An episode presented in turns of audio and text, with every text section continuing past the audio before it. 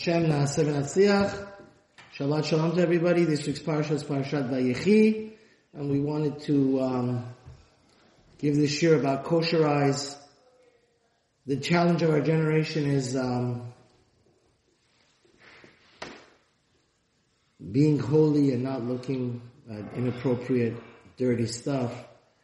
So I wanted to bring out this idea. In this week's parasha, we learn it. Um, actually, Sephardic and Persians especially are very into Ayin Hara, the evil eye. So the Gemara says, if you're ever worried about getting Ayin Hara, you should say a pasuk from this week's parsha. Say, Anam izara di Yosef ka'atina dezila shal teba'ina bishash nemar. Ben porat Yosef, ben porat ala Ayin, benot sa'adayal nashor, ve yigdu lurov, beker ba'aretz. Both of these Torah passages of Ben porat Yosef and ve yigdu lurov are from this week's parsha. What does it mean? Yaakov gave a bracha to his son Yosef that he's going to be immune from the evil eye. You know why? Because Yosef had shmirat enayim. Did Yosef ever look?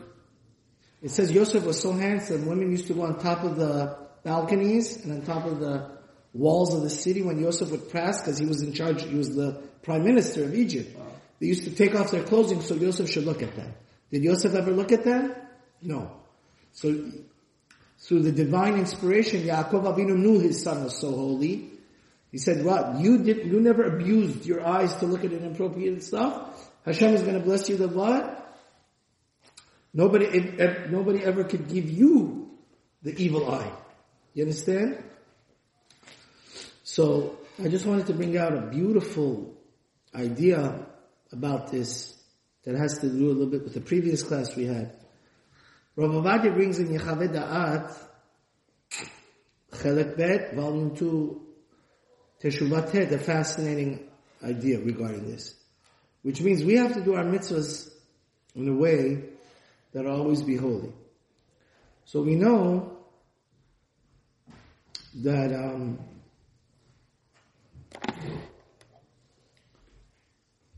the... Um, There's a there's a question that comes up: is which synagogue are you should you pray in? The one that's right next door to your house, or the one that's far away? So some one, so one person asked Rav Ovadia, maybe the one that's far away, you're not allowed to go because you should support the local one. Why you? Just like you know, there's a halacha when you en ma'aravirin ala mitzvot. There's a halacha that if you're if you're tefillin bag, you first touch this. What should you put on first? The tzitzit. But if you first put on the tefillin, then you you first have to put on the tefillin, then the tzitzit. Because you're allowed to, the mitzvah comes in your hand, are you allowed to throw it away? So same thing here. This is the first shul. So Rav Ovadia actually says, no, there's no such halacha. You're allowed to go to any synagogue you want, even one hour away. Actually, the one that's an hour away, you get more reward, because every step you take is what? On Shabbat especially, it's called what? Sakhar Pesiot. But then very interesting, at the end of the teshuvah, Rav Ovadia, you know what he writes? He writes that I would recommend personally to go to the close one. You know why? Because the one that's far away, you may get into trouble of what?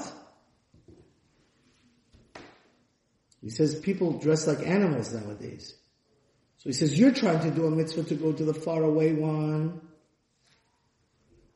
because you want to get the mitzvah of... Because, you know, any mitzvah you do, the more pain you have in a mitzvah, the more gain you have, right? You know, they say no pain, no gain. Yeah. So the more you go to the father shul, the more mitzvah it is. But he says, no.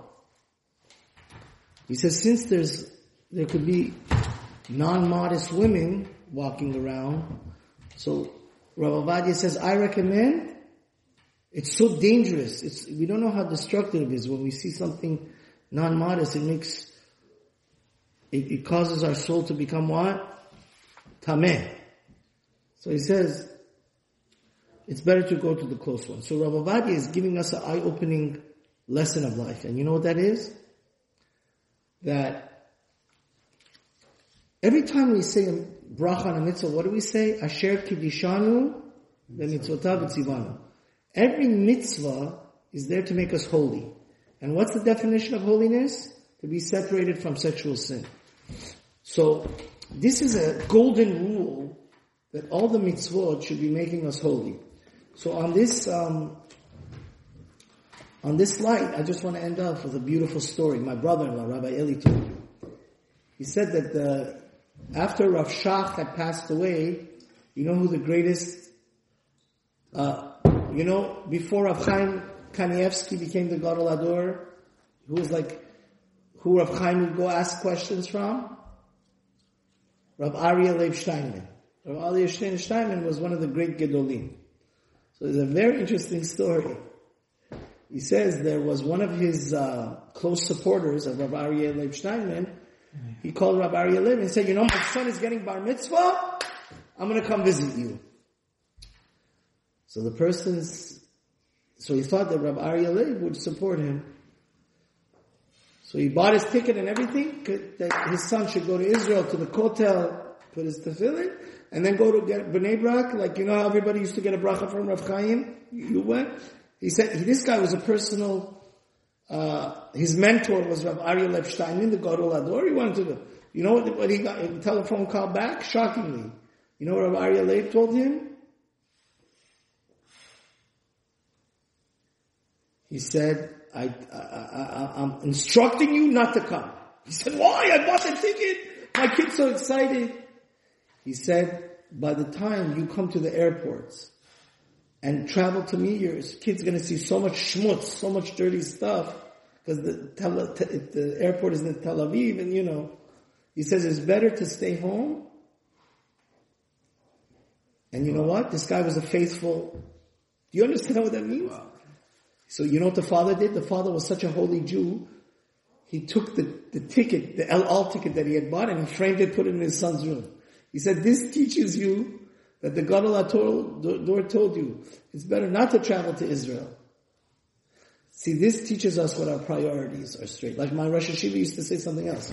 One of the best mitzvahs of the Torah is Kiruv, right? You need to, if you go to a Torah class, bring your friend. Like the Rebbe of Lubavitch used to say, if you know Aleph Bet, teach your friend Aleph. We we can't stand by and see all of Jews become assimilated, right? We have to bring everybody close. But again, what's our number one goal of every mitzvah? To be holy. Should you go and, uh, like the class I just gave a second ago, should you go and do kiruv on women? No. Abraham was the first person that did kiruv. Who should be doing kiruv? Men should be doing kiruv on men, and women should be doing kiruv on what? Women. Women. So may Hashem help us that just like Yosef was like the fish, and uh, the evil eye doesn't happen to the fish, it shouldn't happen to us either. We should only be healthy, wealthy, and wise, and blessed with all the blessings of the Torah.